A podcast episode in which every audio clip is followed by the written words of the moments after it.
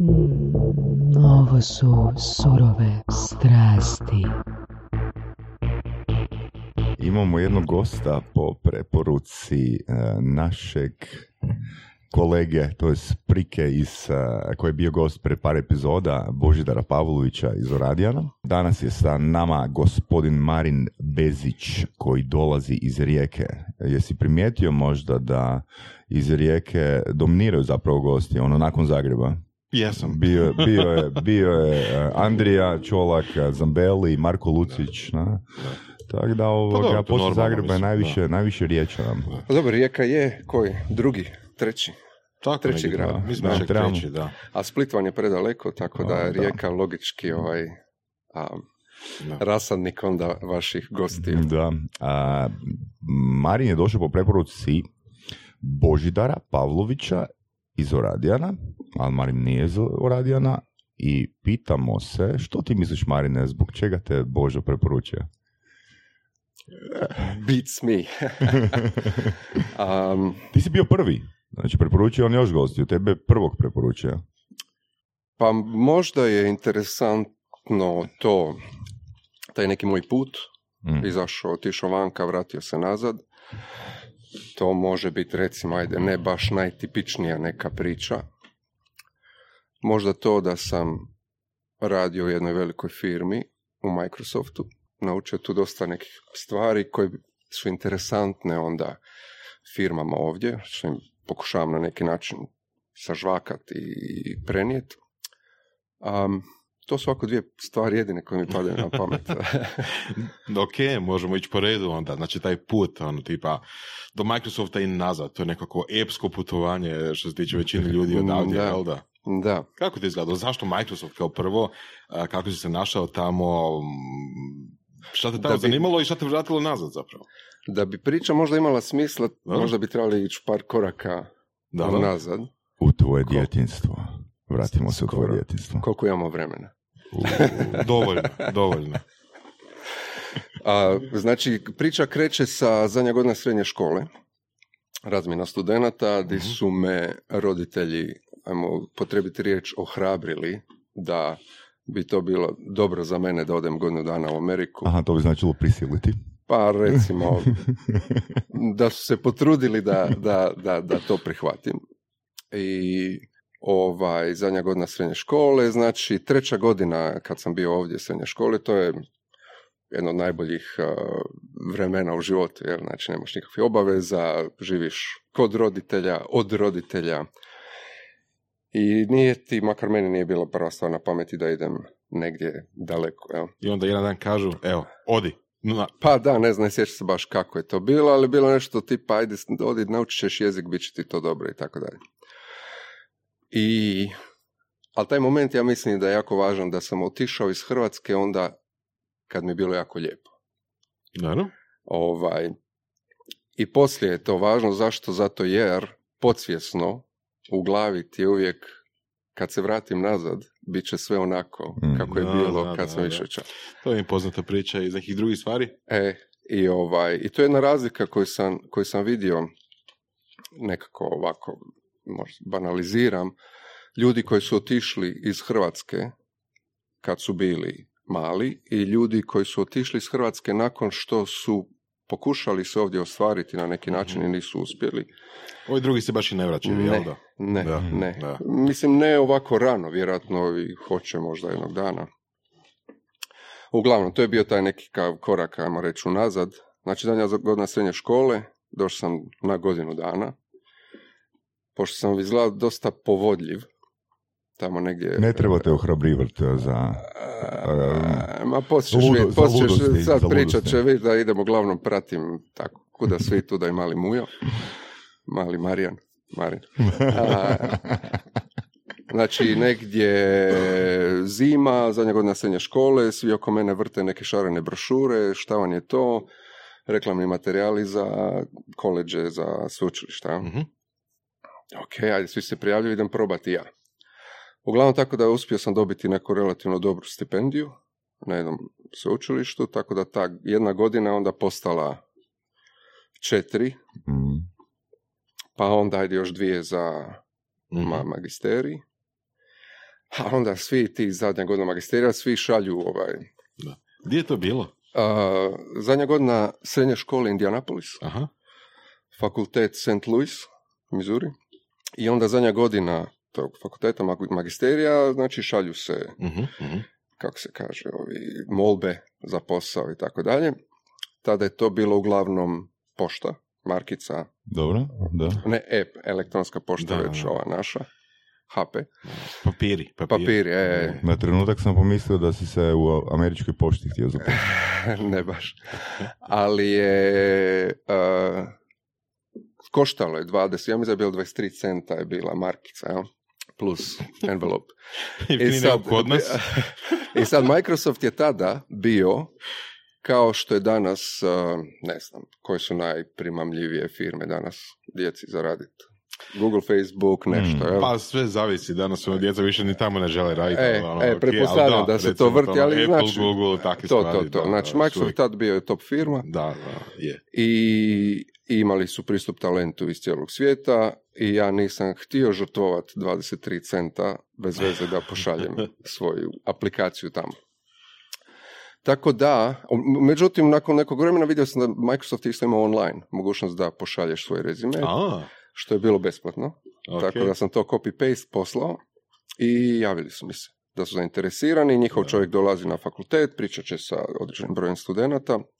I sad da ne duljim, znači prošao sam taj neki prvi sastanak pa su me zvali gore ovaj, na drugu seriju i onda sam dobio ponudu od dva tima. Jedan je bio Microsoft Money, što je bio software za upravljanje osobnim Da. financijama, verzija 17, a druga ponuda je bila od tima koji su počeli, trebali početi, ili taman su počinjali raditi na verziji 1 proizvoda, koji je bio multidimenzionalni database server. Ok, znači nova tehnologija, relativno tada nova tehnologija za, Take the money. Take the money. za, ovaj, za analizu velikih količina podataka i tako dalje. I sad je bilo ok, da li idem tamo ili idem vamo. I odlučio sam da idem na tu verziju 1. To je znači bio praktički startup unutar Microsofta. Mm. A koje je bilo pitanje, zašto sam počeo? A kako sad da ne Šta te duljim? privuklo u Microsoftu? i- U Microsoft jednostavno, šta me privuklo, pa ono, to bes- bio bes- najveći, ja. besplatni, ovaj, mogućnost da se besplatno prijavim, znači neću, pot, neću riskirati niti 23 centa. Još možda korine, tipa sa brača ili tako nešto. Šolt. A, ok. E. I uglavnom, i tako sam završio Microsoft. Jel? A, sada da idemo, to mi je onda put nazad, jel? Dobro. Ovaj, kad počneš raditi u Microsoftu ili vjerojatno u drugim firmama, vrlo brzo počneš imati diskusije sa svojim šefom ili šeficom gdje se vidiš za 3, 5, 10 godina i tako dalje i od prvog tog Mhm, a, razgovora oni su znali da se ja vidim nazad mhm. Ok. u Hrvatskoj. Tako da... da, tim razgovorima ikad pali onaj odgovor tipa on gdje se vidiš za pet godina na, na tvom mjestu? Ne, Am, ne baš, a? Možda, nekome, ne znam, meni to nije palo na pamet. Uglavnom, tako da je taj put je bio nekako, a, imao sam tu, kako se zove, zvijezda sjevernjače je bila postavljena. I onda nekako ideš, malo te nosi inercija, počnem kao programer, pa vođa tima, pa menadžer razvoja za taj proizvod. Osam godina sam bio u Redmondu. Nakon sedme godine, znači ljeto, zadnji dan, knedla u grlu. I ovaj, i sam rekao današnjoj ženi, tada, tada curi, za godinu dana se vraćam u Europu. Vratio sam se nazad, znači tamo u Redmond i šefu i njegovom šefu za svaki slučaj odmah rekao ono, za godinu dana želim da idem nazad. Zašto, po Bogu?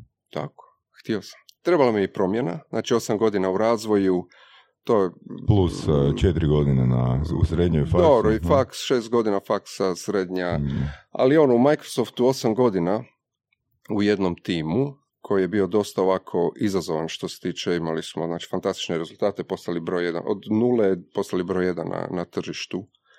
A, dosta smo imali velike ciljeve ispred nas i, i potrošite to. Znaš, radiš sa ljudima koji su fantastični, vrlo pametni, vrlo Koja inteligentni. je to veličina tima? Znači, naš tim tada, kad sam ja otišao čaj, je bio negdje 60 ljudi. S time da je nas je u devu bilo 25, a, u testu neki 20 i ostalo bio program management. Mhm. A tukli smo se, znači, sa firmama tipa, ne znam, Business Objects, a, a, Oracle koji su imali po deset puta više ljudi, resursa, proizvoda već na tržištu ono, deset godina i tako Mhm. dalje. Tako da baš je bilo onako jedna underdog priča. Mhm. Ok, Microsoft je bio iza nas, znači nismo morali brinuti da ćemo imati novaca za isplati plaće i tako dalje. Budžet je bio tu, ali Da. trebalo se- je ono izaći na tržište i pobijediti konkurenciju. Kako se zove proizvod, čisto za referenciju? Analysis zanima. services. Aha. A, analysis services dio je bio SQL server, mhm. Microsoft SQL server platforme, znači to je bila platforma za pohranjivanje, obradu podataka i tako dalje. Mm, Mi smo bili praktički prvi business intelligence proizvod u Microsoftu. Mhm. A, znači, prvi proizvod koji je, osim Excela, koji je uvijek bio nekakav alat koji su ljudi koristili za analiziranje podatka i tako dalje, mi smo bili prvi nekakav baš ono pure business intelligence proizvod, iz čega su poslije izrasli dosta nekih drugih proizvoda i u Office-u, i u SharePointu i tako dalje. Koje skillove ko- vučeš od tamo? Koji su Pa- ti danas ekstremno bitni? Što bi rekao? Rad s ljudima. Rad s ljudima je jedna stvar, Na što Druga- misliš kad kažeš rad s ljudima?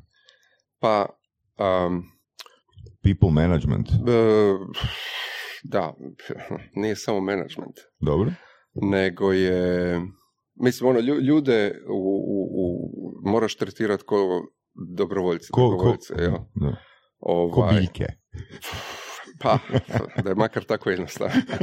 Ali nije. Znači, da bi dobio najviše od njih i da bi dobio dobru sinergiju da bi dobio tim koji funkcionira, moraš ih stvarno tretirati ko dobrovoljce. Imaš neki primjer kako si to radio? Uh, pa da, znači ne koristiš fraze tipa ti si ovdje da radiš, ne da razmišljaš.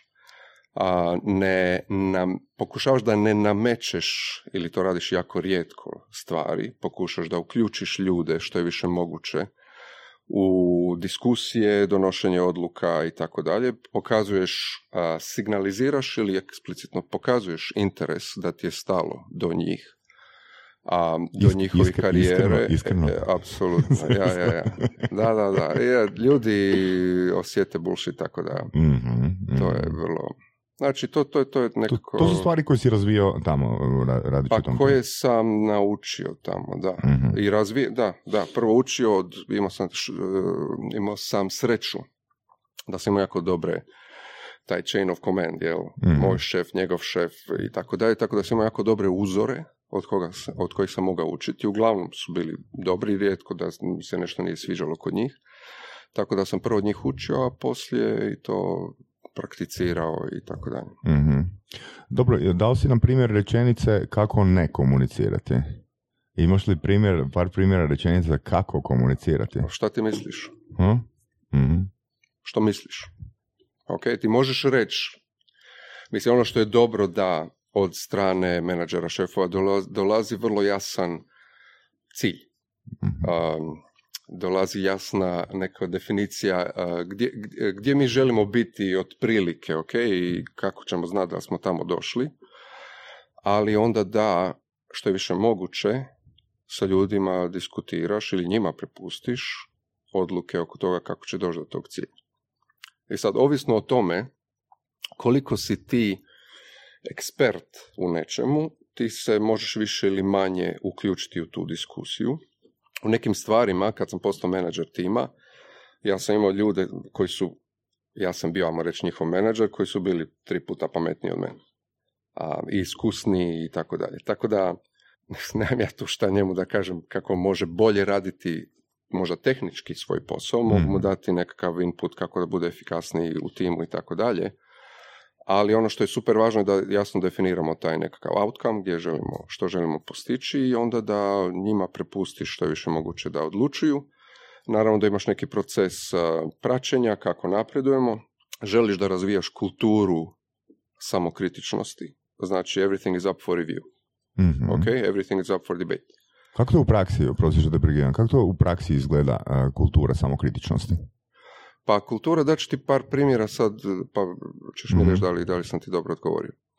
A, recimo, jedan primjer je da ti kao neko ko možda ili ima titulu šefa ili je netko koji je možda bez titule nekakav a, autoritet, ajmo reći, ili senior u timu, da a, ako predlažeš neko rješenje ili neku ideju, da, a, kako se kaže, privlačiš krit- kritiku.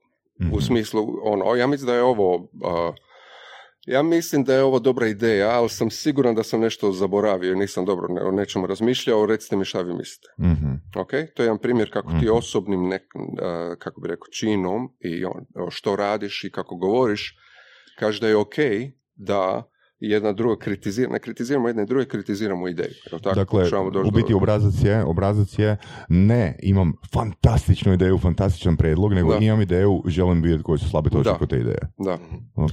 I kako to funkcionira u praksi? Uh, recimo, ja sam imao par takvih iskustva gdje sam ja bio na toj pož- poziciji i još uvijek jesam da nešto tog tipa, uh, evo, da najavim ili, ili, ili motiviram ljude da nešto rade na tom principu i u principu nailazim na jako mali odgovor sa druge strane. Znači, ono, tipa, većina ljudi kao da žele da im se kaže, evo, to napravi i odi doma, umjesto da budu motivirani da kažu, aha, ok, pročitao sam, ili poslušao sam, ili pogledao sam i sad ne znam, a, da, to je ok, to nije, što bi ja želio, na primjer, dobiti kao rezultat, ali kao da dobijem rezultat, ono, feedback, ono, nema ga, jel?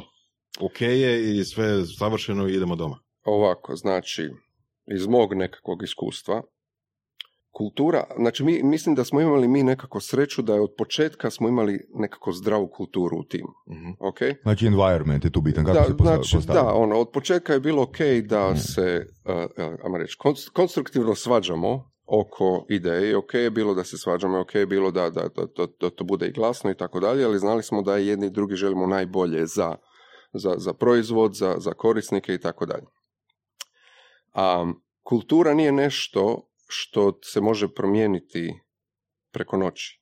Znači, ako ti dođeš raditi s ljudima koji su imali drugačije nekakva iskustva, Mhm. bili su u timovima, možda ili organizacijama gdje se nije cijenilo to da ljudi daju svoje mišljenje i da se kritizira i tako dalje, to što ćeš ti njih pitati jedan put, reci mi što misliš, neće kod njih napraviti možda odmah taj switch da počnu otvoreno uh, kritizirati ili misliti, uh, govoriti ono što misle. Ok? Znači to je, to je nešto što ako su došli, ajmo reći, traumatizirani, treba neko vrijeme da se radi s njima i da se uh, osobnim primjerom pokažeš da je ok da se ponašaju sada na jedan, na jedan Mhm. drugi način.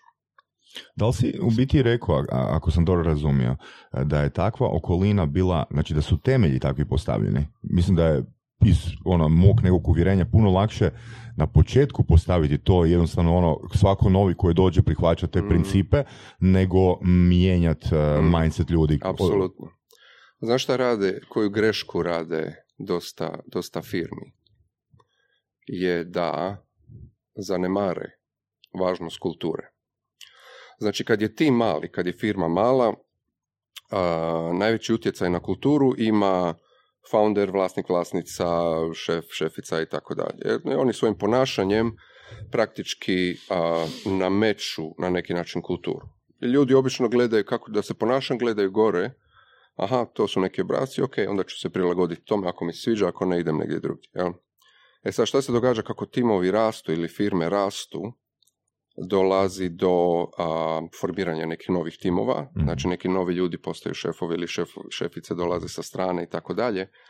I ako se aktivno ne radi na toj kulturi, ona a, ima tendenciju da se e, mijenja a, na način koji nije kontroliran. Mhm. ok? Znači, ovisno o tome ko je preuzeo nekakvu voditeljsku funkciju i tako dalje, ponekad se te neke glavne značajke kulture ili dobre značajke kulture razvodne. Da li to znači da e, iznova i iznova i iznova treba podsjećati ljude na temeljne principe kulture? Da.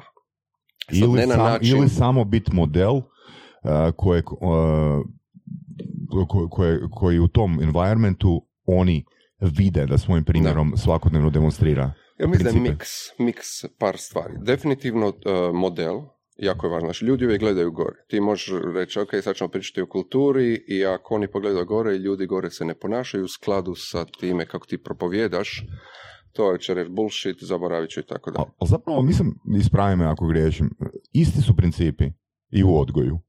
Mhm, mhm, U odgoju djeteta, ja, da? ja, ja. A ono što sam htio reći, znači, e, e, model je jako važan, Mhm. svrha, a ponekad to nije dovoljno. Ok, jer možda od vrha do tebe ima nekoliko ovih a, Mhm. a, stepenica. Znači, e, model je važan, verbaliziranje kulture je važno.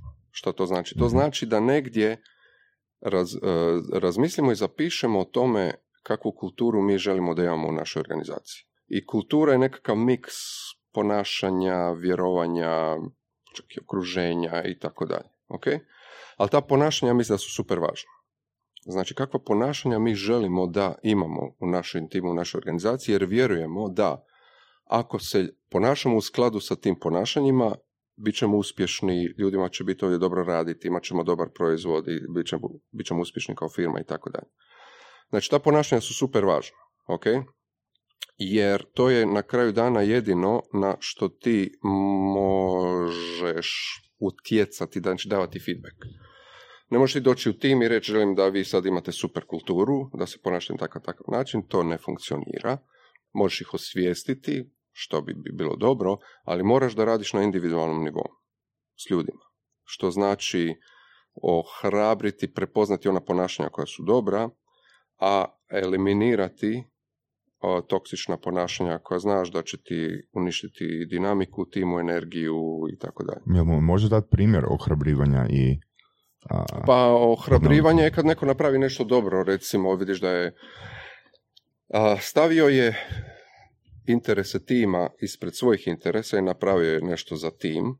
A, ok, da mu kažeš ono, super, ono, vidio sam, prepoznao sam, hvala ti za to. Mm. A, ako vidiš da je neko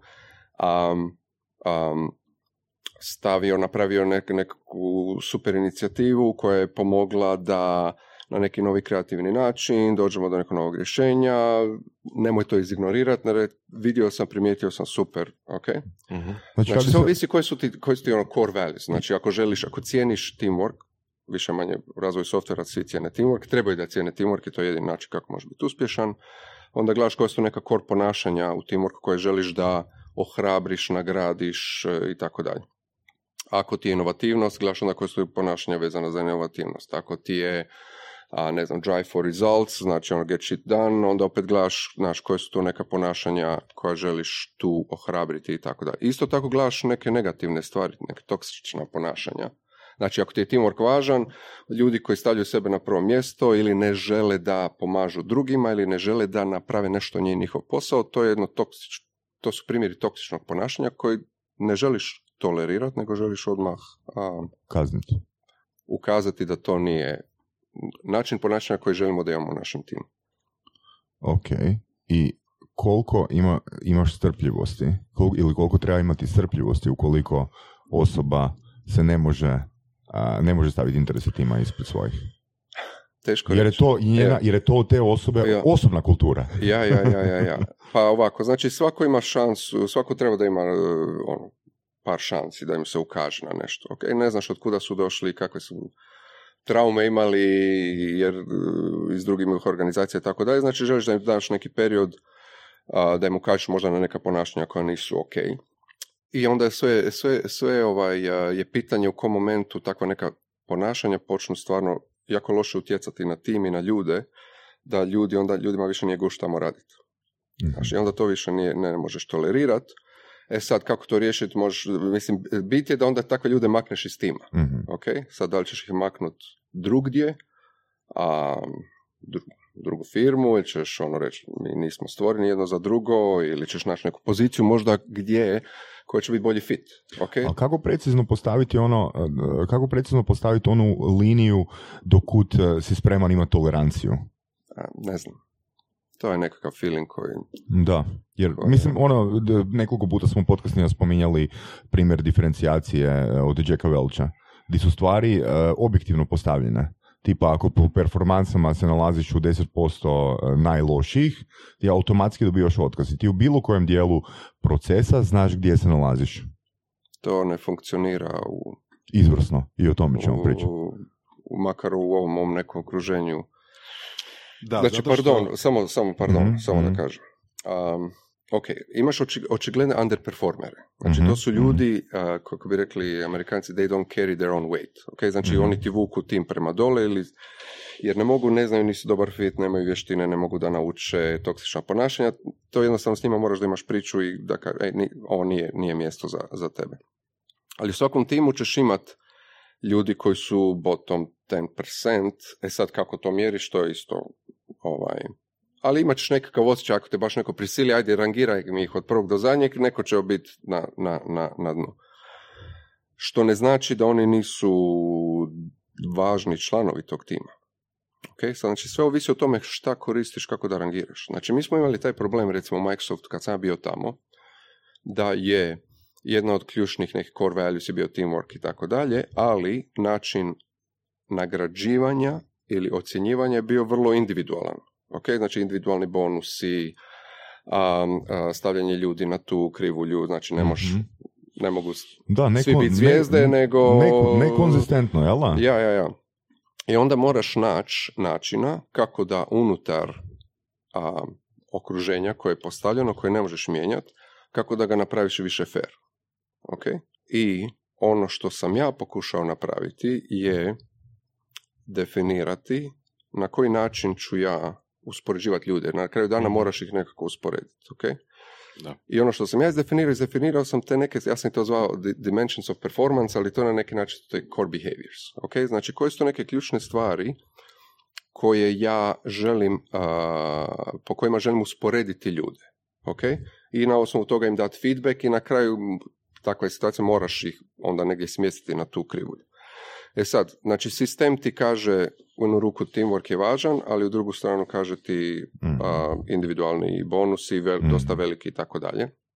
Što je onda problem, poč- neki ljudi počnu mijenjati svoje ponašanje mjesec, dva prije kraja godine da bi istaknuli neke svoje kvalitete i tako dalje. Znači, kako sam ja to kontrirao, jedna od važnih tih dimensions of performance za mene je bio uh, helping others. Ok, znači, nećeš dobiti dobru ocjenu ako stavljaš sebe na prvo mjesto i ne pomažeš drugima.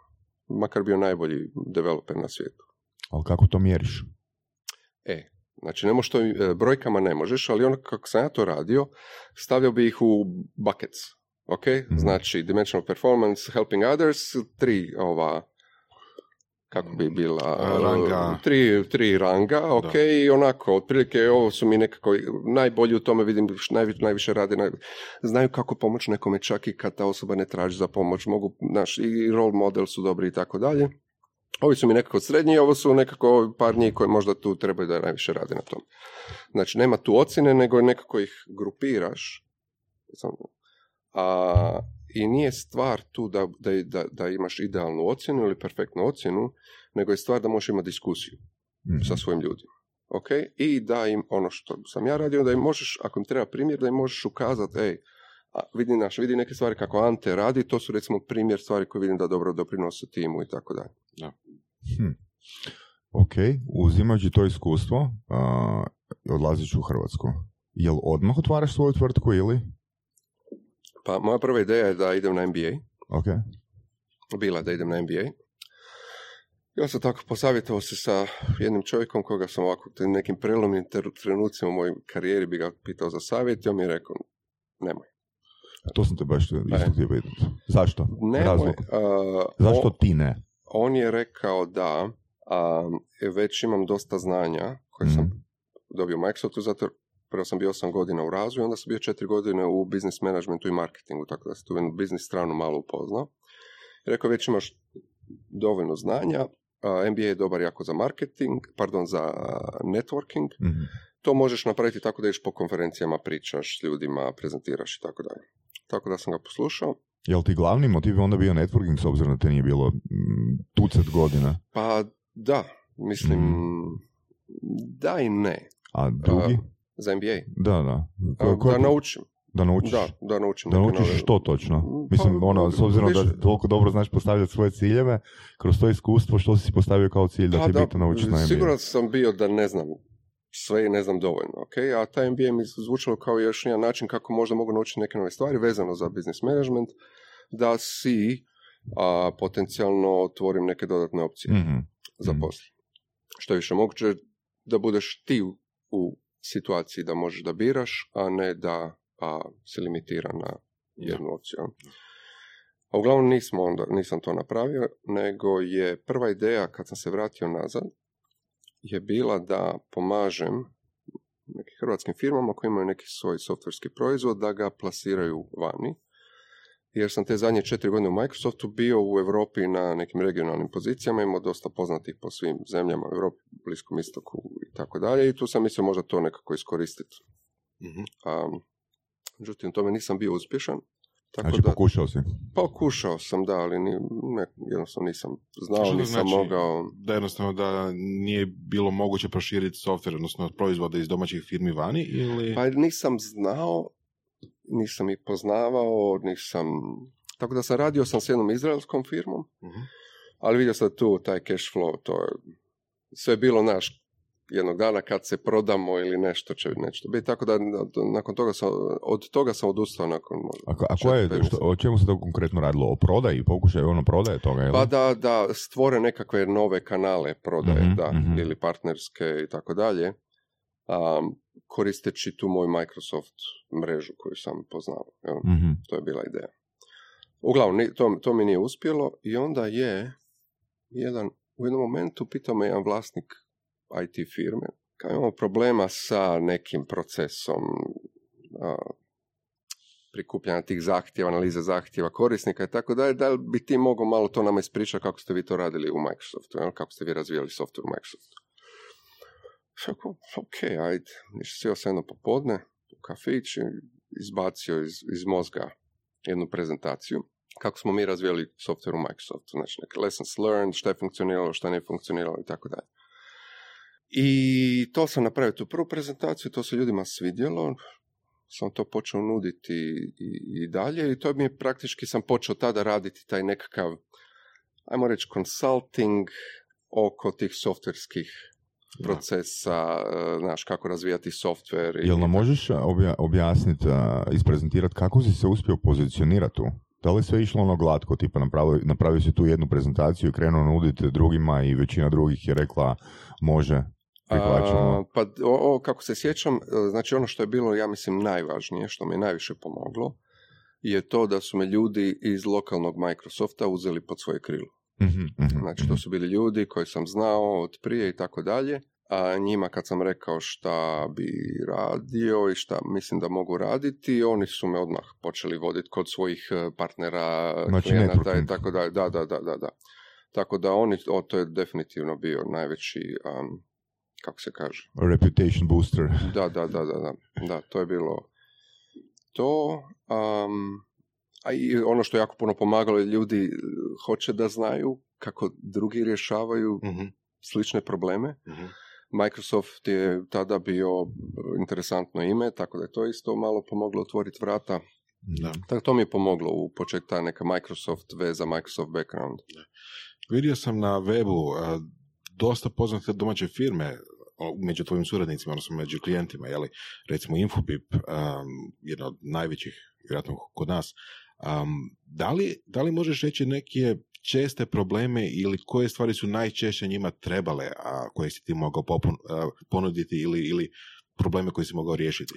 Pa dobro, recimo, uh, sad primjer Infobipa. Prva stvar koju smo radili zajedno je, znači, oni su imali taj izazov da, još ga uvijek imaju, a, da jako brzo rastu. Mhm. Um, I po broju ljudi, i biznis i tako dalje. I jednostavno procesi koje su imali nisu bili ajmo reći, postavljeni za, za, za, za, za taj novi broj ljudi i tako dalje. Tako da, ono prvo što smo radili zajedno, je- oni su me zvali i rekli su, mi da mi pomogne malo postaviti organizaciju, postaviti procese da bi mogli biti produktivniji, efikasniji, brži i tako dalje. A ovi tipični nekakvi problemi, znači to, kod ovih brzo rastućih Da. firma je to da je, naš, rastu prebrzo i koristim da dođe neko sa strane koji ima malo drugačiju perspektivu, drugačiji pogled, da im da nekakve možda ideje, sugestije kako da se malo bolje poslože. To je jedna stvar. Firme koje možda nisu brzo rastuće, uh, ali mi se javljaju kad netko nije sretan. Znači, um, Tipa šef. a šef nije sretan zato jer nismo dovoljno brzi. Ili naši biznis strana nije zadovoljna jer ne isporučujemo stvari onako brzo kako bi ili klijenti nam nisu zadovoljni jer malo štekamo sa kvalitetom ili ljudi naši koji rade kod nas nam nisu zadovoljni, odlaze, nemotivirani su i tako dalje. Znači, mene zovu uglavnom kad netko nije sretan, da. Jel si se zato uh, odlu- odlučio nazvat coachem? Nazvam se coachem, ja mislim da to je... Uglavnom pokušam svaki par godina kad ra- radim neki refresh website, onda gledam koji su ono buzzwords koji bi trebao da negdje stavim. Da, i- odlična strategija. Da. I onda je taj coach i agile nešto. Tako da, Dobro, znači u biti nemaš edukaciju kao, ne postoji edukacija agile coaching, a ti si a bio, sebe bio, bio, nazvao bio sam, agile bio coach. sam. Bio Ja mislim bio a je- šteta, bi- a baš sam mislio da je. bio sam, bio sam, bio sam na dvodnevnoj edukaciji. Tako da, um, sigurno da netko pogleda, u, u, znači u tim nekakvim, e, ajmo reći, a, engagementima, jel, gdje me zovu kao agile coach, jel? Siguran sam da neko pogleda sa strane, rekao bi ono, nici agile, nici coach u nekim momentima, jer kao, kao profesionalni coach nemam, znači, znam šta bi trebao da radim, ali nemam taj nekakav skill da to radim onako profesionalno. Kao agile, ok, kužim principe i mogu se povezati na neko vlastito iskustvo, vidim šta radi druge firme i kako mogu pomoći. Tako da nisam religioz, religiozan što se tiče agile Super. nisam coach profesionalan, ali ono što ti uvijek cilj je mm, pomoći tom klijentu da napravi neku promjenu koja će rezultirati u tome da imaju nekakav bolji... Cilj je da se riješi nešto ili da se poboljša nešto Da. ili tako nešto. Znači, Koje je tvoje mišljenje o agile kao takvom? Da li si vidio... I što je agile za početak? E, da, dobro pitanje. Evo, možemo i tome isto. Ali da sam po- Da. postavim pitanje do kraja. A, da li pomaže stvarno kad se uvede u, u nekakve nove firme, ono, u, a recimo 51% slučajeva. a, nisam razumio tvoje pitanje, molim te ponovi još jedan. Znači, što je agile? Aha, to I? skužio. U tvom iskustvu, firme koje nisu imale takav proces, kad ga uvedu, a, da li većini pomaže? Ok, znači prvo pitanje je bilo što je agile. Um, agile je po meni, uh, znači kako kažem, mindset, način razmišljanja. Ok? Koji možeš onda povući uh, nazad na 2001. kad su ovi napisali Agile manifesto, znači te neke principe kako se ponašati prema ljudima, procesima, šta ti je važno i tako dalje. A to je jedna stvar, znači mindset. Um, a, I taj mindset, ono par riječi je ta nekakva ono i fleksibilnost and do the right thing i, i skrati feedback loop i budi otvoren na to da stvari će biti nepredvidljive i nemoj planirati daleko unaprijed i tako dalje. A, to je jedna stvar. Druga stvar kako ja gledam taj agile i set a, različitih metodologija koje se zovu, koje se mogu zvati agile metodologije, to ja gledam kao švedski stol. Ok, znači šta je to? I Scrum, i, i, i ne znam, i XP i tako dalje. To je set nekakvih praksi koji su se pokazali u zadnjih 30-40 godina da timovi koji prate te nekakve prakse su bolji, efikasniji, produktivniji od drugih i sad XP, Scrum i tako neke druge metodologije su to na neki način upakirali, to je sve fantastično, sve je to super i jako puno pomaže. I sad ću skočiti na drugi dio tvog pitanja, to je bio firme koje su implementirale Mhm. nešto agile, da li im to pomaže. A, u mom slučaju odgovor je da. Ok? A, ali e, implementirati agile je, um, ja to um, ću koristiti vrlo fleksibilno. Ok? Znači, što to znači? Kod nekih to znači, išli smo a, napravili smo neku analizu, vidjeli smo da imaju neke izazove koji bi onako vrlo lako, čini mi, na papiru izgleda da bi se moglo vrlo dobro riješiti sa uvođenjem nekakve agile metodologije. Recimo Scrum. Infobip je bio jedna takva firma gdje smo njihov dev team malo reorganizirali uveli Scrum gdje kad sam pričao onda s njima ne, šest mjeseci, godinu dana nakon toga, jedan od njihovih senior ljudi je rekao uopće, ne znam kako smo uopće prije toga mogli raditi. Znači, toliko su oni osjetili. Mhm. Sad, ono kako oni sad rade je puno drugačije od ono kako smo počeli, ali nema veze. Znači, uveli smo neke te, ajmo reći, principe i sad te Mhm. prakse se mijenjaju kako tim raste i tako dalje. A negdje ne spominješ Agile. Znači, ti, oni imaju problem, ali imaš osjećaj da ako mi kažeš "E, vi biste trebali raditi agile, da će reći ne, mi smo ti drugačiji, ti nas ne razumiješ, to je baz, to je hype i tako dalje. I onda šta trebaš kod njih?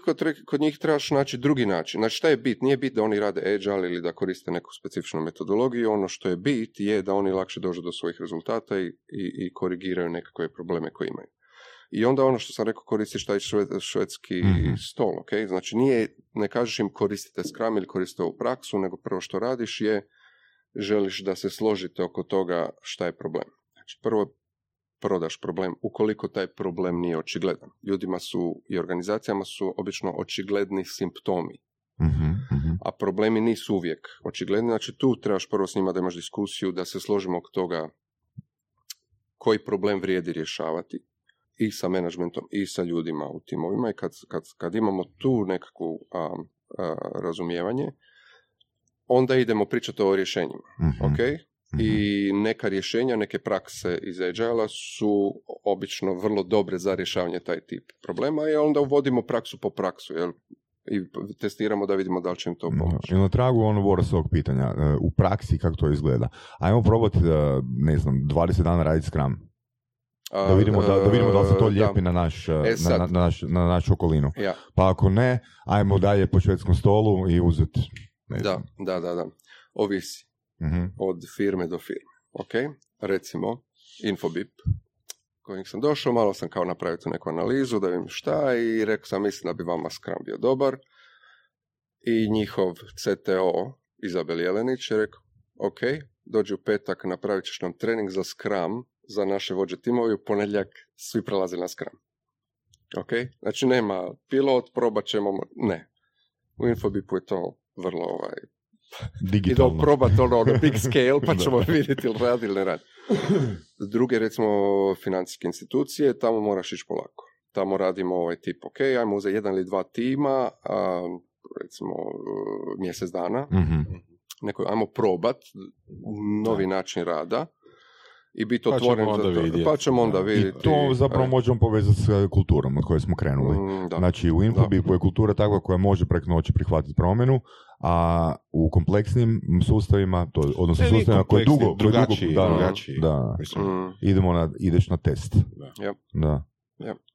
Mislim, jako mi je drago da smo pričali o tome da je Scrum mindset i o tome da se može implementirati dijelovi ne, ne, ono, cijela Biblija, jer uh, većina implementacija Scruma, koliko sam ja bar vidio, nije baš da je to za neki veliki broj, ali većina se svodi na implementiranje nekakvih artefakata, nekakvih ono ponašanja, nekakvih ceremonija zapravo koji ne pridonose krajnjem cilju, nego su eto tako, idemo raditi by the book, pa šta ispadne, ispadne. te ceremonije imaju smisla. A, možemo konkretno malo o ceremonijama i Da. par, par riječi o Scrumu. Ne, što ima za cilj i kako otprilike ono izgleda taj Scrum. Pa. Scrum je recimo Da. jedna metodologija za upravljanje softverskim projektima. Mislim, tako je počelo, iako sad se sad sve više više koristi izvan razvoja softvera. Ideja je da imaš male cross-funkcionalne timove, znači imaš različite perspektive, različite vještine na jednom timu, da bi dobio i bolje nekakve odluke i brzinu a, i poboljšao komunikaciju i tako dalje. Ideja je da se radi u iteracijama, znači da, da imaš neke od jednog do četiri tjedna iteracije, gdje se za svaku iteraciju postavi nekakav cilj što želimo postići na kraju te a, iteracije. A, znači kratki feedback loop u smislu te iteracije, još kraći feedback loop u smislu svakog dana, jedna od ceremonija Mhm. je taj takozvani daily scrum ili daily stand-up, gdje članovi tog tima nađu se ujutro i popričaju o tome, ok, kako nam ide, je li izgledaju stvari kao da ćemo doći do kraja, da li negdje štekamo, šta ćemo napraviti da se reorganiziramo ili promijenimo to da stignemo do, do, do tog cilja. I sad tu su neke ceremonije tipa uh, zajedničko planiranje, šta mi mislimo da možemo postići u, ovom, u ovoj iteraciji. Jel? Um, tu su neke ceremonije tipa na kraju iteracije uh, taj uh, review culture, samokritičnost, ok? Mhm. Znači, zove se retrospektiva, ajmo pričati o tome kako nam je prošla iteracija, šta je bilo dobro, šta nije bilo dobro, da li možemo naći jednu, dvije stvari koje možemo malo promijeniti u načinu kako radimo, da dobijemo na efikasnosti, brzini, eliminiramo neke kamenčiće u cipelama i tako dalje. Jel? I taj nekakav review je jedna od ceremonija na kraju gdje bi se prezentiralo šta smo napravili u ovoj iteraciji, tako da možeš dobiti feedback. Da li to, oprosti što te prekidam, a, znači jedan Scrum meeting, jedan susret, odnosno jedan sastanak, ima više ceremonija, ako sam dobro shvatio. Ne, svaka ceremonija je sastanak. Sastanak je jednako ceremonija, ali postoje različiti, različiti elementi u tim ceremonijama.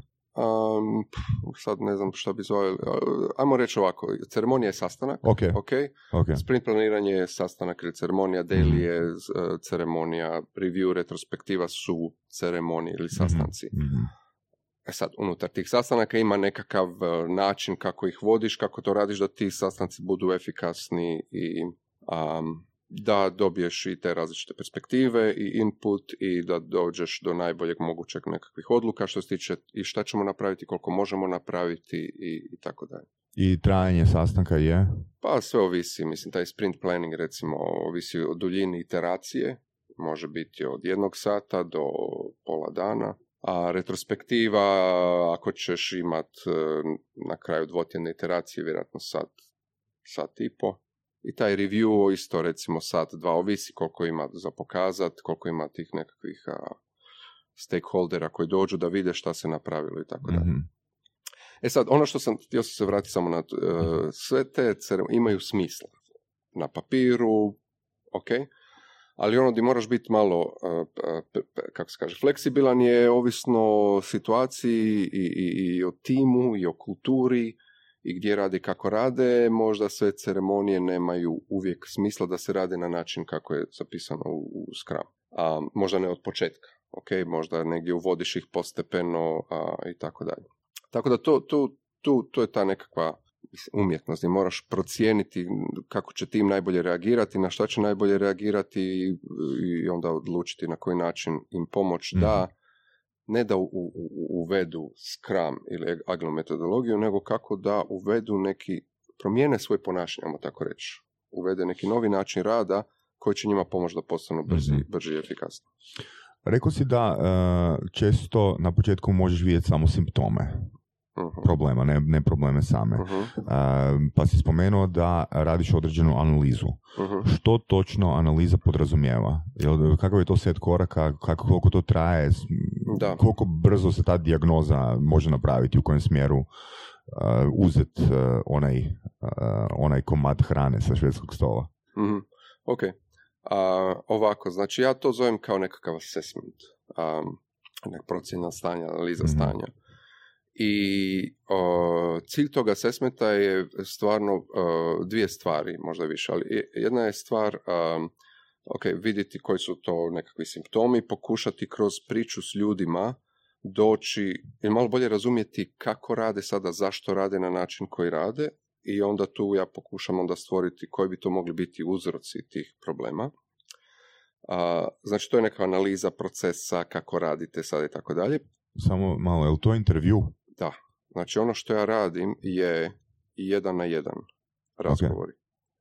Koliko A- takvih razgovora moraš obaviti da bi mogao doći do preciznije analize? Pa ajmo ovako reći, um, prvo ću ti dati Mhm. glupi odgovor, onda ću ti reći. Znači, kad počneš čuti iste stvari, Ok, uh, ok. znaš da si otprilike dovoljno pričao s ljudima. U početku sam to radio dva tjedna, Mhm. Uh, znači dva tjedna bi bio kod firme, pričao što, što više ljudi, sad već to mogu napraviti u tjedan dana. A, da snimim situaciju i da, znači meni nije ideja da ja na kraju tjedan dana znam apsolutno sve probleme koje imaju i da im dam apsolutno sve rješenja.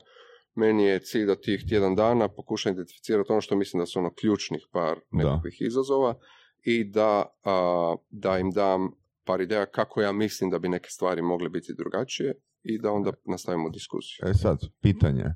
A, kako na bazi tjedan dana znaš da oni jednostavno ne utječu jedni na druge? Oni koji su bili prvi na tom intervjuu u sastanku da ne isprezentiraju što su verbalizirali. Mm, ne znam, ali pokušavam pitati neka otvorena pitanja i podpitanja Jer i bilo bi- tražiti činjenice nekakve da im Jer Da objektiv, objektivno bi bilo da su oni svi u karanteni nekoj ovoga individualno ti tjedan dana dok intervjue nisu napravljeni. Možda, ali ajmo reći ovako, do sada a, nisam bio baš u krivu. Tako da, moguće je Mhm. da ono, somebody wants to game the system, ali do sada... Da, to bi stvarno bila da, konspiracija teorija. Ili Mislim da ono, do sada se... sto zaposlenika se dogovori šta će reći Da, u filmu nekom. da. Um, da li se više onda orijentira na velike firme ili misliš da i male firme, svima uopće malih klijenata, mogu imati benefit od tog pristupa? Pa uglavnom ja radim sa većim firmama. Mhm. Jer male firme imaju dovoljno drugačiji problema. set problema, da. Mislim, njima je važno ono, izbaciti proizvod na tržište, dobiti prve klijente. Mm. Mali su, ako imaju dobar tim, dobro funkcioniraju, pokrivaju se i tako dalje. Ta- Tako da ovaj set problema koji ja pokušavam pomoć firmama da riješe, uglavnom se pokazuje, manifestira kada to naraste na nekih oh, 50 plus i tako dalje. Iako imao sam i neke male klijente tipa veća je firma, ali kreirali, kreirali su novi tim da radi nešto i onda me pita, ajde dođi, znaš, dođi malo nam pomogni da ono, postavimo procese super. i tako dalje. Samo IT ili si možda pokušaš nešto drugo još? Pa ovako, znači ja uvijek uh, nastupam iz tog nekakvog IT fokusa, jer iz mog backgrounda, znači moj background je software development i tu se osjećam najkomotnije. I, I znači uh, radim i želim da radim s firmama kojima je razvoj softvera jedan od ključnih, kritičnih procesa. U današnje vrijeme, više manje sve, svi- svim firmama je razvoj softvera ključan, jel? jer uh, svi imaju nekakav svoj IT department koji treba da nešto customizira, kreira, tako dalje, ako nisu pure IT firme. Ali ono uh, što uh, je činjenica i ono što vidim je da ponekad možeš izoptimizirati IT koliko god hoćeš, ali to neće riješiti neke ključne probleme u firmi. Tako da ovo što sve više i više radim u zadnje vrijeme je, ja, ja ću napraviti analizu vašeg IT-a, ali ću na kraju isto spomenuti možda neke procese koji uh, povezuju IT sa biznisom i tako dalje, za koje možda ne vidim da su napravljeni na najbolji način i radi toga onda cijela firma pati. A to obično ide, to stvari vezane za a, definiranje ciljeva, komuniciranje ciljeva, strategije, a, a, nekakav ritam planiranja, godišnjem kvartalnom nivou, alignment između biznisa i IT-a i tako dalje. Mislim da je Voras, uh, Vorasovo pitanje mi je bilo super prije. Um, znači, ti već dolaziš u uh, sustave koji postoje, 50 Mhm. plus uh, m, članova tima. Jesi li ikad imao uh, priliku raditi na izgradnji tima od početka? Mhm. Da, da, da, da te tvrtka, da te tvrtka, ili- da te tvrtka ono, uh, kontaktira i kaže, e, mi otvaramo uh, novi odjel, uh, od početka želimo uh, postaviti takvu kulturu. Mm, jedan put, Mhm. um, to je bila američka firma, što sam spominjao prije kad smo bili na kavi, Mhm. koja je došla u Rijeku i um, oni su znači, pokrenuli svoj offshore tim. Mhm. A, u početku je bio jedan od suvlasnika, je bio tu šest mjeseci, a, preselio u Rijeku, onda su mene pitali, ja mislim da je bilo tako ne, šest mjeseci, dok ne dođe sljedeći suvlasnik, e, molim te ono, radi sa, sa, sa pomogli nam da ono, uspostavimo te procese i tako dalje. Mislim da je to bio jedini put Mhm. da sam to radio. I iskustvo, znači a, dolaziš riješiti probleme ili u odnosu na do, Pa dolaziš onda, postaviti sustav? Jedno i drugo ima izazova. Mhm. Ovaj, a ovo je bilo fantastično, recimo to iskustvo sa, sa iOLAP-om, je da su ono, zaposlili tada, u početku ih je bilo dvadesetak mladih ljudi, tek izašli sa, većina izašli sa faksa, možda je bilo par njih koji su imali neko drugo iskustvo. I onda imaš, osjećaš da imaš neku privilegiju da, da preneseš neke ideje i principe za koje misliš da će im biti korisni. Um, I sad, to, da, i sve ovisi naravno kako se postaviš, ali trebalo bi u teoriji da bude lakše Mhm. raditi s ljudima koji nemaju nekakav Nisu, teret... e, nemaju korov. Da, da, da. Predrasude. Da, da, da, da, da. I kako je bilo? A, super, super.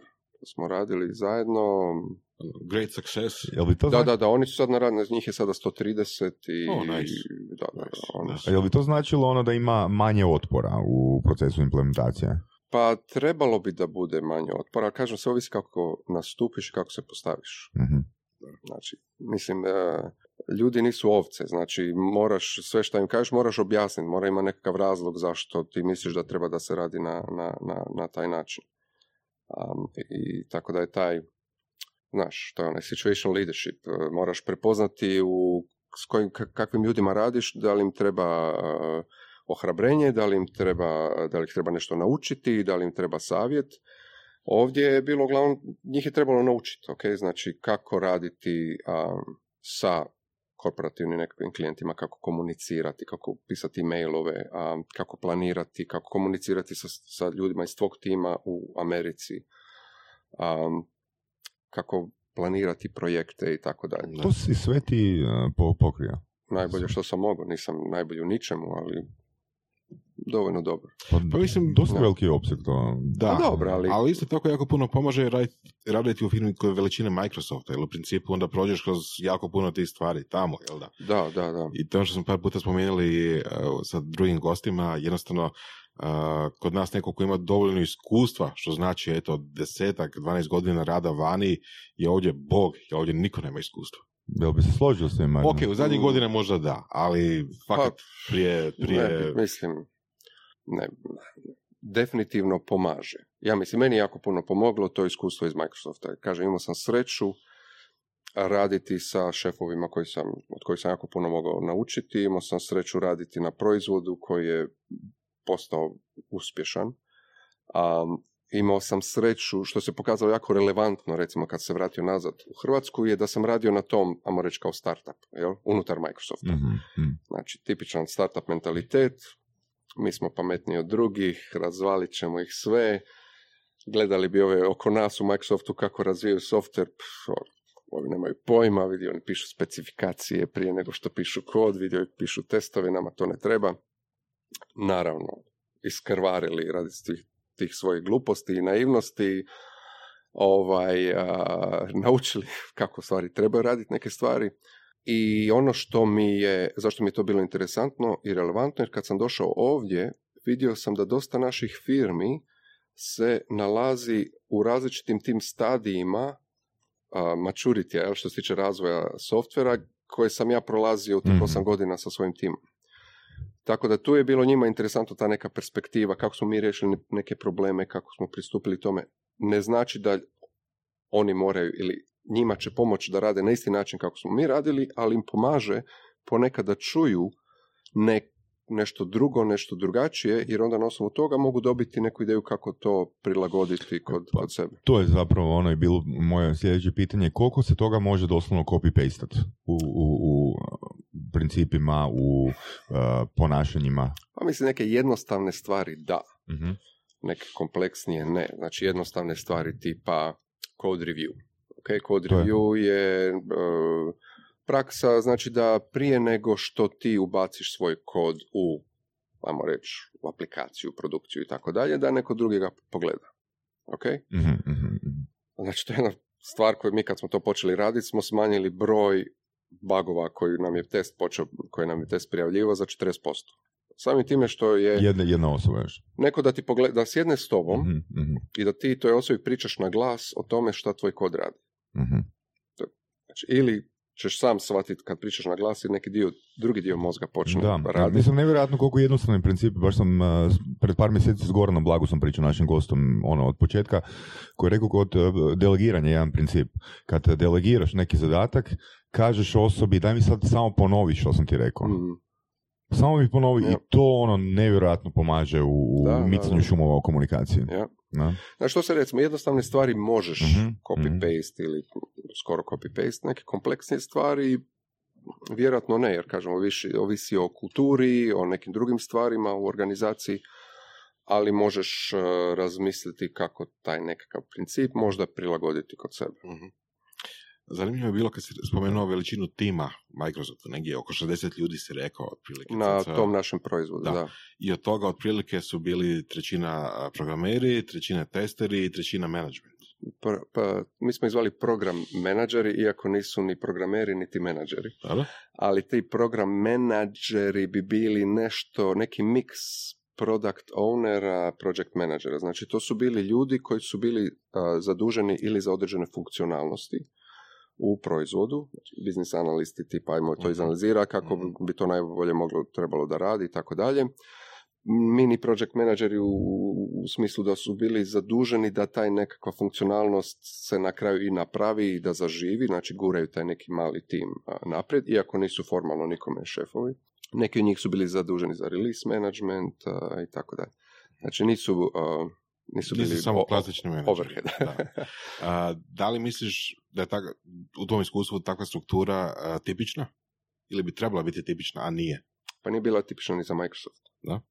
Ono što je bilo meni fantastično u Microsoftu je da jako malo stvari je bilo, a, kako se kaže, propisano i da se tražilo od svih da se toga pridržavaju. Mislim, ja koliko sjećam, morali smo svi koristiti isti alat za prijavljivanje pogrešaka i tako dalje. A ovo drugo je sve bilo tima do tima, proizvoda do proizvoda. A recimo Office je imao jedan drugačiji način organiziranja timova. Windows eh, divizija je imala drugačiji način. Mi kao SQL kao data platform smo imali opet nešto malo drugačije. Tako da to je bio jako jedan veliki a, nivo autonomije, što je nekad super, jer e, dobiješ na kreativnosti, inovacijama i tako dalje, a ponekad radiš iste greške koje možda neko drugi radio prije i koji, koji, koji to prevazišao. Da. A jel bi moglo ono iz glave zvuči tipa dva, tri najčešća problema koja ono kroz a, sve intervjue dobiješ? Uh, pa možda ne u nekom redoslijedu, Da, da, dobro. ali mogu ti ovako nekakve možda grupe. Mhm, mhm. Um, znači, jedan, jedan set problema je vezan za a, planiranje i egzekuciju. Dobro. Ok, i sad tu imaš problem možda ciljevi nisu dobro definirani, ciljevi nisu dobro iskomunicirani. Um, sad tu možemo to unpakirati i tu možemo pričati sat vremena o tome.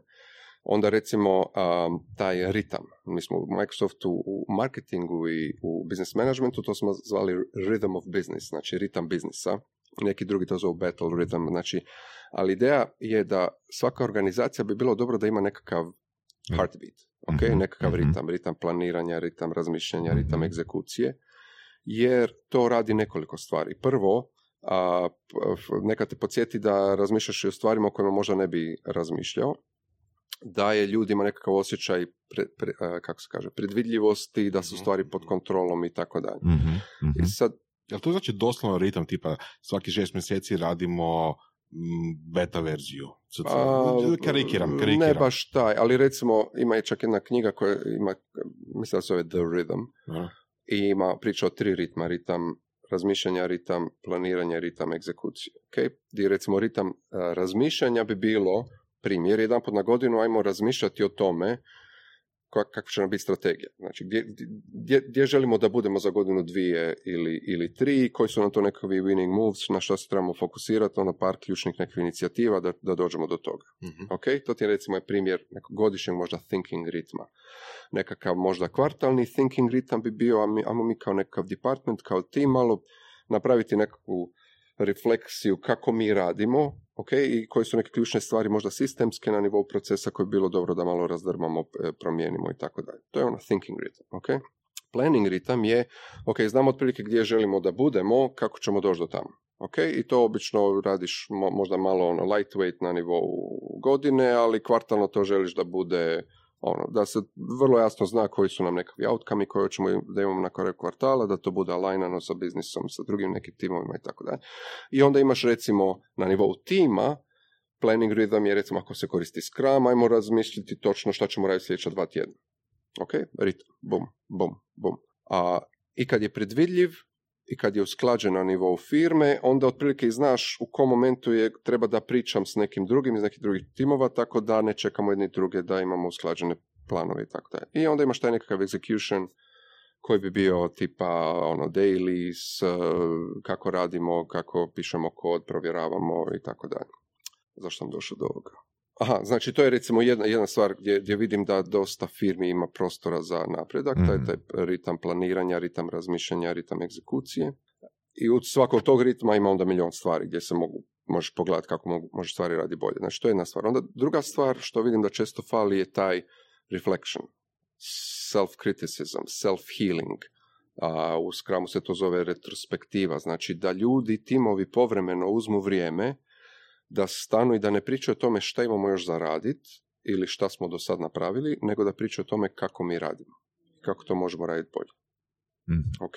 Um, I taj self-healing je jako važan zato jer ti možeš izdizajnirati, napraviti najbolji mogući proces u datom momentu za jednu organizaciju, ali ono što će se 99% desiti je da će ti, ti počneš koristiti taj proces i da si nešto zaboravio, nečemu nisi razmišljao. I mora postojati taj način da povremeno organizacija pokuša identificirati te neke mane u načinu rada i da ih a, eliminira. Znači, taj neki self-healing je recimo jedna grupa, recimo gdje vidim da dosta firmi kao nemaju vremena za to. I zadnja stvar su ljudi. O, em, ponekad firme ne odvoje dovoljno vremena da se bave svojim ljudima. Što znači a, da su recimo menadžeri e, osviješteni i da je važan dio njihovog posla da ljudima daju feedback, da se pripreme da ljudima daju feedback, da gledaju ljude, da im je stalo do toga da razumiju koji, svaki, svi ljudi su drugačiji, svako ima neke svoje drivere, da znaju šta ljude, njihove ljude motivira i da zna onda što je više moguće da prilagodi ili način rada ili kako s njima komunicira a, tome. Um, raz, nekakav ono personal development planovi, znači ono što im ja obično sugeriram na nivou Je bi to spadlo pod employer branding već? Ne, Ne? pa a, indirektno. Ok. Ali, recimo, znači da, da pokažeš da ti je stalo do ljudi, da želiš da se razvijaju i da želiš da znaš šta bi oni htjeli učiti i da tu pokušaš naći neka Mm. overlap s onim što ima smisla za firmu, da se radi ti neki razvojni planovi i na nivou godine nekakav ono career discussion i tako dalje. E sad, employer branding, daj mi samo podsjeti, to, samo mi daj definiciju da ne kažem nešto krivo. To je, U biti e, cilj je da se firma pozicionira da e, zaposlenici, odnosno e, ljudi s tržišta žele doći E, iz određenih vrijednosti koje se poklapaju s njihovim osobnim. znači kako će ti najbolje doći ljudi, najlakše, tako da oni koji već rade za tebe su zadovoljni Mm, tako da. i prošire glas i Mhm. privuku svoje prijatelje, kolege i tako dalje. Mhm. Znači, ako se ti ne baviš svojim ljudima, vjerojatno neće biti zadovoljni koliko bi mogli biti zadovoljni ili će biti nezadovoljni i samim time će ti biti puno teže onda privući druge ljude. Um, znači onda moraš igrati na taj marketing, e, Da. lijepe slikice, pričice i tako dalje, koje ono, mogu ne mogu re- Da. Da. A koliko, koliko e, ono od do traje proces implementacije kad ti s određenim timom radiš? ovisi. Ono, koji je bio najkraći, koji je bio najduži iz tvog iskustva? Mislim, nekad nakon assessmenta mi oni kažu super, hvala ti, Mislim, ovo nam je Hvala, korisno, hvala kaj ste došli. a, ovo nam je korisno, a, krenut ćemo dalje sami. Mi ćemo zvati vas. Da, Je, i to je, a, i to čekaj, je sasvim... a assessment je besplatan. Ne. Ne. ovaj, Normalno. a, Infobip je dosta... Kod njih nekako radimo tim on, bursts. Aha. Znači imamo ne- nešto što bi htjeli i dođemo i to nekako brzo odradimo i onda ovaj, znači recimo par mjeseci. A, financijske institucije s kojima imam dobar odnos eh, zna biti po dvije godine eh, jer idemo pilot jedan, pilot drugi, pa korak po korak, pa radimo malo s ljudima, pa radimo malo na self-healing, pa radimo malo na planiranje, pa radimo malo na kvartalno planiranje, pa ima 20 timova. Ok, pa, ali koliko, znači, je to, koliko je to intenzivno? Tipa dvije godine? Je li to jedan put tjedno ili jedan put mjesečno? Ili... Neke faze budu intenzivnije, gdje budem češće s njima Mhm. nekoliko puta na, na tjedan, a neka to bude ono, jedan put u dva tjedna. I da li to znači ono stvarno fizičko prisustvo? Jedini način kako Ok. ja mislim da je jedini način. Kako mogu napraviti impakt je da budem fizički tamo Pa- jer ja moram promijeniti Da, zna, znaš, ljudi- znaš koja mi se asocijacija ono pojavila? Recimo, dolazi Wolf uh, u sustav, kaže ljudima što trebaju napraviti i taj sustav uh, funkcionira tipa dva tjedna ili dva mjeseca, nije bitno. To, ono, to mi je analogno onome Mhm. odredu za čišćenje, ako se sjećaš. Da, Znaš, da, da, da. Ma ne, ne, to je pokušavam... Znači, da, e, ovaj, u biti cilj, na, na što točno smjeram ovdje. Da li ili ne, bi tvoja usluga zapravo bila nužna um, u okviru održavanja. Znači tipa, ako tebi treba dva mjeseca da postaviš neki sustav, Na? Da li je nužno da ti pratiš proces i dalje? Ne toliko intenzivno, ali da ga pratiš, da vidiš gdje se pojavljuju odstupanja. To ovisi o kulturi, ne? Da. To ovisi o kulturi. Ja nikad se ne prodajem na taj način, znači da ono prodam ono, održavanje, ali uvijek ostajem u kontaktu sa klijentima i ono što se zna desiti je da a, kada riješimo jedan set problema, oni nalete na drugi set problema. I onda ono što pokušavam i što želim je da budem spreman da ih dočekam na, na sljedećem setu. A jer mi je u interesu da radim, znači s firmama s kojima radio sam, nekad želim opet da radim s njima jer smo, imali smo nešto, znači stvorili smo nekakav odnos i, i tako dalje. Tako da uvijek ostajem u kontaktu, uvijek pitam, a interesiram se gdje su, koji su im novi izazovi i tako dalje. Nekad to rezultira u nekom ponovnom angažmanu, nekad ne. Mhm, Da. Danas e, jel je isti, isti način dolaženja do novih poslova, do novih klijenata ili jednostavno se, si u istom krugu? E, pa, znaš kako, u početku e, sam rekao, uzeli su me pod krilo i ovi iz Microsofta su me doveli Mhm. do prvih nekoliko klijenata. Onda, znači kad sam imao tu, ajmo reći, Microsoft referenciju, imao sam par nekakvih lokalnih referenciji, onda sam ja počeo raditi neke svoje target liste, znači koje su to firme u našoj regiji za koje ja mislim da bi im ja mogao biti koristan. I onda ili preko LinkedIna na- našao bi neki način kome može a, preporučiti, jel? A, nekoj toj ključnoj osobi. I tako. Ali u zadnje vrijeme su uglavnom a, ili klijenti s kojima radi svake godine nešto ili ref- a, preporuke po preporuci, znači. Mhm. Tako Znači, da ne, radim baš nema, neki nema, aktivni... nema plaćanja Google oglasa i to. Ne, ne, ne, ne, ne, ne, ne, ne radim nikakav marketing. Da li radiš sam ili imaš suradnike? Sam. Da li planiraš se širiti na suradnike? Ne. Zbog? A, cijenim a, slobodu Ok. i fleksibilnost. A što, imam zaposlenici su teret. Pa ima zaposlenici kad uđe, zaposleniki kad uđe u sustav, na? To su zaposlenici. Molim? Kad, uđe, odeš, kad budeš angažiran, Da. onda, onda tim postaje tvoje, tvoje zaposlenici. Da, da, mislim, ali je drugačije nego... Bez- Mislim, ono što je jedna od stvari koju, koju sam htio, želio, očekivao, nadao se da kad se vratim nazad u Hrvatsku da ću imati malo više vremena. To sam te htio pitati. Koliko dana aktivno radiš, ali kad kažem, kad kažem aktivno na terenu, od 365 dana u godini, od do. A teško mi je reći. Lakše mi je reći koliko dana... Ne radim. Ne. Ok, znači ovako, na terenu nisam nikad računao i brojao, ali ja moram reći, aha, sigurno je negdje 70, 80 dana. Jer mislim razlog zbog čega sam te pitao, E. ono, isto se bavim uh, prezentacijama. Mislim da je više od 100 dana u tom poslu previše. Da, da, da. Prošla godina mi je bila ovako dosta Da.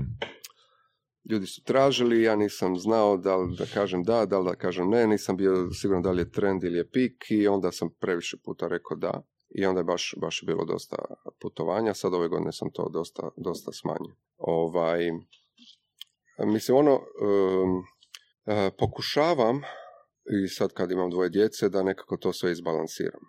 E, znači što je više moguće poljeti što manje radim, da mogu biti više sa djecom, onda dođu ti neke prirodne pauze, Božić, Nova godina, tu se ono praktički mjesec dana vrlo malo nešto da se radi, prirodna nekakva pauza sa minimalnim nekim poslom je sedmi, osmi mjesec. Ove neke stvari koje su meni važne ubacim odmah u kalendar na početku godine, tako da e, za to uvijek bude vremena, a posao onda ide u, u rupe sa strane. Mm. I, i zašto, zašto ne uzimam druge ljude? Um, volim tu fleksibilnost. Jedan period ne želim da radim, želim da mogu da to napravim bez da se brinem da li ću imati za nekog drugog, da se osigura plaća i tako dalje. Mhm. Um, imaš li određene neuspjehe? 100%. Hm? Da, sigurno. Da. Da, n- na primjer, nisi uspio O, da. isporučiti. Mm, nisam baš siguran da nisam uspio isporučiti više da nisam dobio efekt koji Da se nije sam očekivao. primilo. Da, da, da, da, da. A dosta, to je vezano uglavnom za ove početku Microsoft bi rekao, e, ovo su nam važni neki klijenti, kao, ajde, odi, pokušaj im pomoći, jel? I ponekad je teško. Ok, a ne, ajmo, ajmo reći, meni je bilo teško i ja nisam znao kako. I onda potrudiš se, kažeš, e, kažeš stvari koje obično funkcioniraju i koje obično rade, ali se ne uhvati. Tako da uglavnom pokušavam da ne radim sa firmama za koje imam osjećaj da nisu zdrave. A, Koja je definicija zdravlja? a, pa, a, znači, e, firme koje e, stagniraju, a, postoji percepcija ili informacije da ljudi su nezadovoljni, da se tamo odlučuje ne na temelju nekakvih biznis razloga, nego političkih razloga i tako Znači, je li državne firme otpadaju u potpunosti? da, da, da. Ja, da, da. Da, da, da, to je ovaj, tako da to ne, ne a, Jesi imao pokušavam. raditi za neku državnu firmu? i jesam. Ok. Jesam, jesam. Kažem, Microsoft me tu uglavnom njima, njima je stalo da svi njihovi klijenti budu uspješni, da bude lakše i ponekad nije dovoljno samo da koriste dobar proizvod, nego moraš im pomoći da malo promijene neke procese. I tu tako, nisam baš. Dođem i pričam, ali Ok, jedno pitanje u koje možda malo izlazi iz okvira. E, Može li se agile coaching um, prilagoditi i pomoći pojedincu? Da iste principe ugradit u svoje ponašanje? Pa mislim da da. Mhm. Neke te, da. Tipa, ovaj, a, um, planira, ok, ajmo početi od, uh, mislim sad agile, nije, sama po sebi nije nekakav specifični set nekakvih pravila i praksi i tako dalje, ali recimo, a, a, biti ok sa promjenom, ok, on expect change, welcome change, ne znam sad kako oni to zovu manifestu, je nešto što ja mislim u današnjem svijetu je e, jako dobro da budeš ok sa time.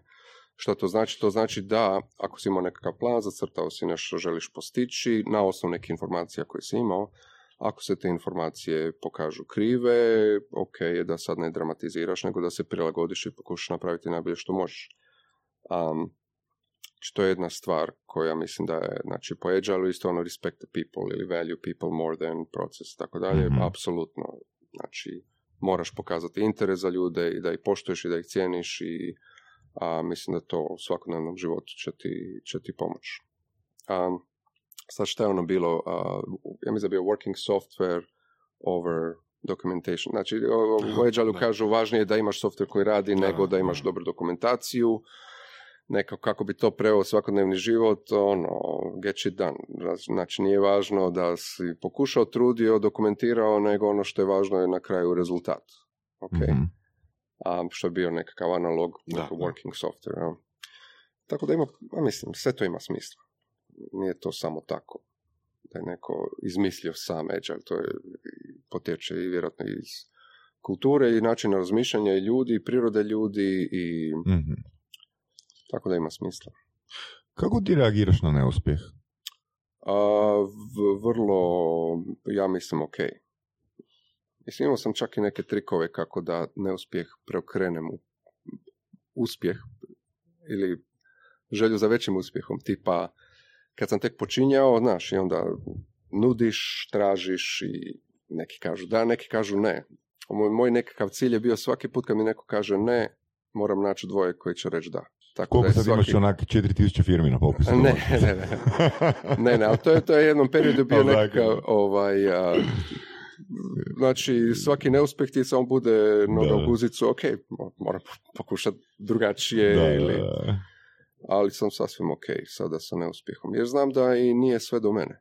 Znaš, ti napraviš najbolje što možeš, Mm. samo do- dok god si fair i jasan oko toga šta ti možeš, šta ne možeš i šta je tvoje mišljenje, um, znaš, nekad uspiješ, nekad ne uspiješ, to je, mislim, nije sve pod tvojom kontrolom, tako da. Da. Na čemu danas baziraš svoju edukaciju, svoj rast? Pa pokušavam jedan put ili dva put na godinu otići poslušati nekog um, eksperta, ajmo reći, iz tih nekih uh, tema, domena koje, koje, koje pokušavam raditi. A, a puno čitam knjige, blogove, Možeš preporučiti neke? A, za, knjiga. Sad čitam Range od uh, David Epstein, ne znam ako sam dobro izgovorio. A, znači priča o tome kako je uh, u današnjem svijetu, s obzirom na probleme koje pokušavamo rješavati, kako sve važnije da budemo i kreativni i tako dalje, je nije dobro prerano recimo djecu usmjeravati, zakopati ih ili u sport ili u određenu granu a, studije i tako dalje, nego je jako dobro da ljudi imaju širinu um, i što se tiče domena i sporta i muzike i tako dalje, jer to im onda omogućava da kad se susretnu sa nekim novim izazovima, problemima, da iz tih različitih domena mogu neke analogije povući i doći do nekih boljih rješenja. Recimo, to je fantastična knjiga koju sad čitam. Mislim, Drive mi je bio ono, kad je izašao Dan Pinka, nekako common sense, ali nek jednostavno je mhm, mhm. opisao znaš, te neke važne koncepte vezano za unutarnju motivaciju ljudi, šta je važno, šta treba da obraćaš pažnju. Um, Peopleware, stara knjiga, ali jako dobra, um, baš o tome, dinamika timova, kako raditi s ljudima, na šta treba obraćati pažnju. Extreme Ownership je dosta knjiga koju znam Ovaj, da, to je ovaj Joko tvoj. Da, da, da, da, tih nekih par nekih citata mi je ostalo u glavi. Da, da, zna ono, ako bojnički da, da, to fino ono, posložiti čovjeka. to, to je taj extreme ownership princip mi je baš onako jak. Ovaj, Joko Vilnik. Da. Tako, ima ih dosta. Puno čitam. Ne? Što znači puno čitam? Svaki dan? A, pa, ok, ne, nekad kad ne mogu, ali ok, ajmo reći ovako, svaki dan čitam, ne mora biti knjiga. Da, ok, ali nešto pročitam. Um, um, knjiga, šta, ne znam, jedno na mjesec, dvije na mjesec. Da li radiš dugoročne planove? Da li imaš sad plan, sad plan šta ćeš biti za 5, 10 godina, 15? Uh, ne, za sebe tako ne. Dobro. A za nešto da? pa želim da budem spreman za moju djecu uh kad dođe vrijeme znači fakultet i znači radim neke planove vezano za to znači šta treba da se desi šta treba da imam da im mogu omogućiti uh dobar početak uh Um, Hoćeš svoje klince slati tako u Ameriku? Pa ne znam za Ameriku, da li će biti Amerika, volio bih da izađu van. Baš radi toga da, i, da se i upoznaju neke nove stvari, neke nove kulture i vjerojatno ne želim reći, ali možda će biti bolja edukacija negdje drugdje, um, ali mislim da ima jako puno benefita da djeca u nekom momentu odu daleko od mame i tate malo počnu drugačije cijeniti neke stvari. Mm-hmm. Ja jesam. Mm. A, postanu samostalni, a, dobiju mogućnost da rašire krila. Da, da. Aj bude mir u kući. a, dobro, to mo, fali, sigurno će mi faliti. Tako da, a gle, u skladu s tim planovima, jel možeš zamisliti što e, će potencijalno se dogoditi s tvojim zanimanjem za 10-15 godina? O, ne znam. Ne znam. Mislim, ja računam na to da vjerojatno ovo neću raditi do penzije ili do kraja. Mm. Mi sigurno neću. Vjerojatno neću. Ok, doće mlađi, pametni, relevantni, da li će izgubiti možda energiju, da li ću usporiti, ne znam. Tako da sam sasvim otvoren za to da u nekom momentu možda ovo više neće biti nešto što ću raditi. Da li imaš onda neki ono plan B tipa, ne znam, vikendicu, zgajat, ne znam... Masline. Masline.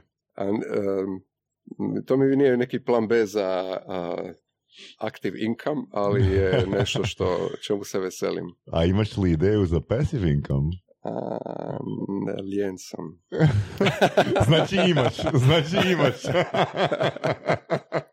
A ono, imam neke ideje, ali nisam, nije mi to još, nisam došao do toga. Ne, super. Marine, ne Marijane, nego Marine. Puno ti hvala na svim informacijama koje si isprezentirao.